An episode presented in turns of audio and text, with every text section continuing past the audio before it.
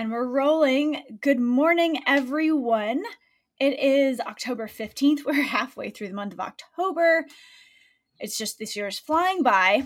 Um, today's a little different in terms of how I'm recording this. So, this is episode 217 of the Fitness Empowerment Podcast. I'm also recording this on Instagram Live right now. So, um, hello to everybody who's watching on Instagram. If you have any questions, feel free to type them in the comments and I will get to them when I wrap up the episode. This is going to be a short episode, and today's topic is sleeping through the night.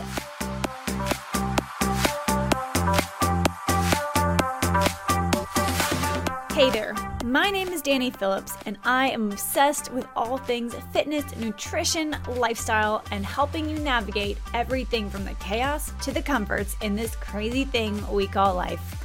I'm a former military member who took my fitness background in the gymnastics, rugby, and bikini bodybuilding spaces and created a full time personal training and nutrition coaching business. Each week, I'll answer your nutrition questions, give actionable strategies to elevate your lifestyle, and share the stories behind battling the stress and reaching success along the journey. We're no longer waiting for the right motivation to show up, no longer watching someone else achieve the results that we want. Get ready to increase your energy, decrease your stress, and be empowered to go after the life you deserve. So put those earbuds in, grab a notebook, and let's dive in. Welcome to the Fitness Empowerment Podcast. I've recently done an episode on morning routines and evening routines and different items, action items that I do because I have a very strict regimen in terms of making sure that I wind down at night and making sure that I get myself ready for the day. Um, but what I probably, I can't remember if I told you guys or not, is that I do have trouble sleeping through the night, or I did I did. Maybe that's a thing of the past. I'm really hoping that's a thing of the past. But well, I guess one of the reasons I have such a strict regimen is because my brain has a hard time turning off at night. I know a lot of you can relate to this. So, how do we fix that? How do we wind down enough so that we can actually sleep through the night, fall asleep, and not wake up in the middle of the night? Or if we wake up in the middle of the night, how can we go right back to sleep? Now, let me put a full disclosure here. I'm not a sleep therapist, I'm not your doctor, but these are action steps that have worked for me. And I'm telling you, miraculously, it feels like I have felt like a new human in the last two weeks since I started making these couple of changes. And I did start going to a cognitive behavioral therapist because I, th- I thought, you know, I'm doing all the things. And how many times has a client looked at me in a nutrition or training session and been like, I feel like I'm doing all the things what am I missing? So I sat in that office and I was like, here's the 87 things I'm doing. Why am I not sleeping through the night? Why? Like, there's no reason for it. I do all the right things, right? And there were three really simple steps. And it's funny, I told my mom these three simple steps the other day, and she was like, You're sleeping through the night? Tell me. I need to know. Like, what are you doing? Because I feel like I take after my mother, where our brains are just going 90 to nothing all the time. And, uh, you know, the second we relax, we get creative when we want to go do something else. And so it's not very helpful when you know that you need to get a full night of sleep. So without further delay, here are the three changes that I made to my sleep regimen that have almost instantly helped me sleep through the night. I'm telling you guys, I, it used to be five or six nights a week. I was spending hours trying to fall asleep, and then I would wake up in the middle of the night and it would take an hour or two to go back to sleep. I have slept through the night five or six nights a week since I made these three changes. So, and well, and I guess also it will help if you go back and listen to my sleep regimen because it could be that because I have these other things in place, these three changes made a big difference for me. All right, change number one. Y'all know I like to read. I like to go home and read something totally non work related at night. So, step number one that my therapist told me was the only two things that should be happening in bed are sleep and intimacy. If there's anything else that's happening in bed, aka reading, you need to move it somewhere else. I don't care where it happens, it needs to not happen in bed. So I used to get in bed at 8:30 or 9 o'clock and read for an hour or an hour and a half to try to wind down. But then I didn't realize that was conditioning my brain to think that bed was a place where I read, not bed is a place where I fall asleep. So Change number one, I took my reading to the couch. So, like, right? Simple change, which actually is really weird. The first couple nights I sat on the couch and I was reading and I was like, I'm kind of bored. I guess I should go to bed, but I don't know. I'm supposed to read, but I'm not supposed to do it in bed. I guess I'll sit here and read. Very strange. So that was change number one. I took my reading on my Kindle app to the couch. Change number two. It was very common for Drew, my husband, and I to have conversations in bed. I would be reading in bed, he would come in the room and you know, part of our winding down be discussion discussion of whatever topic we needed to talk about. And again, this comes back to the only things that should be happening in bed are sleep and intimacy. And so to have a discussion in bed, again, is conditioning our brain to do something other than sleep or intimacy in bed. So as soon as I left that appointment, I texted Drew and said, Hey, we can no longer have conversations in bed. We need to have them in the living room, in the kitchen, somewhere else. So that was change number two is we have no more discussions in bed other than, Hey, what time did you set your alarm for? Good night, love you, whatever, the, you know, that kind of jazz. Uh, pillow talk, I suppose you would call it. Um, so that was number two. Change number three have a consistent bedtime. I was consistently, I thought I was being very consistent, but I was getting in bed at 8 30 or 9. I was reading, and then I was aiming to turn the lights off and go to sleep when I got tired, which was typically between 9 30 and 10.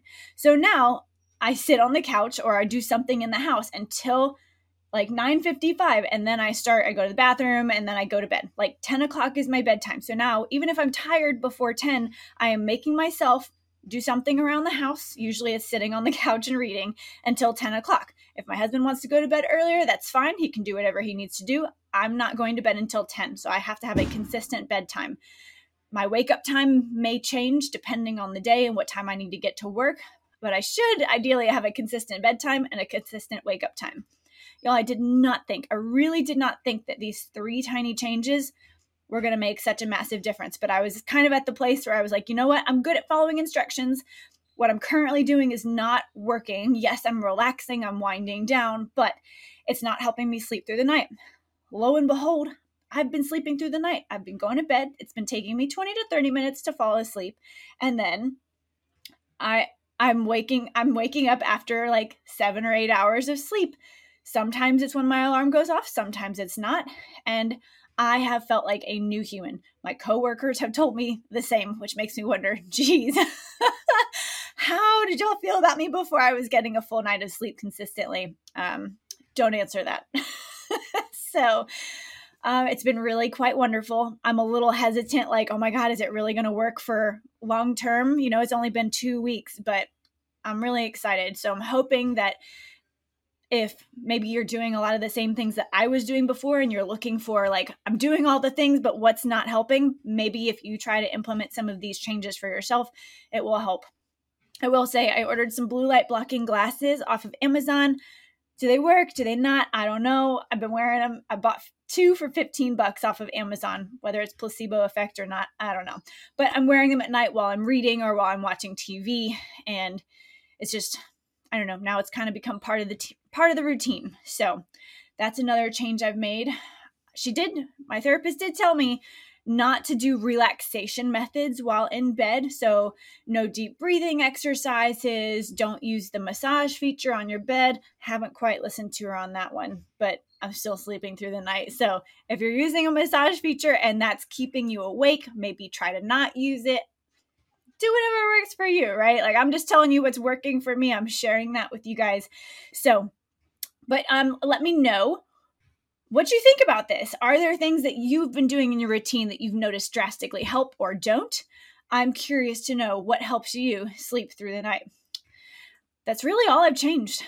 I would say I'm still taking my Soul CBD um, dream capsules about an hour and a half to two hours before bed just to kind of help wind things down but that's um, sometimes I take some my ASEA redox signaling molecules, but that's about it. I feel like I again, I feel like a whole new human. So my I feel like I don't have that brain fog anymore. Like I feel like my head is airy in, in a weird way. Like it just feels lighter. My head feels lighter. I don't know. So I'm excited. I wanted to share that with you. I've been sharing it with all of my clients. I feel like it's a game changer. So if a couple of these small changes work for you, let me know. I would love to hear your thoughts. So that being said, um, if you guys want, to be notified every time new episodes of this podcast come out, shoot this number a text. Shoot the word podcast to this number, uh, 833 432 2161. And I will send you a text message every time I publish a new episode so that you know about it.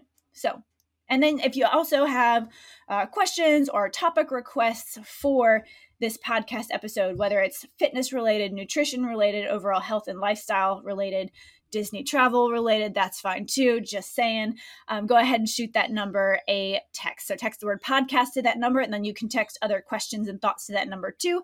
It is me on the other end responding. So that's all I have for today. I hope y'all have a wonderful weekend. It is a beautiful Saturday morning here in Shreveport, Louisiana. So I'm looking forward to uh, chatting with some nutrition clients and then, I don't know, maybe doing some shopping.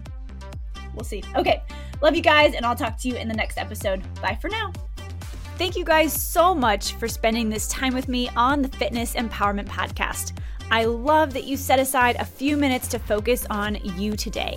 If you could take one moment to share this episode with someone you know would benefit from today's message, that would be absolutely amazing and we would be incredibly grateful.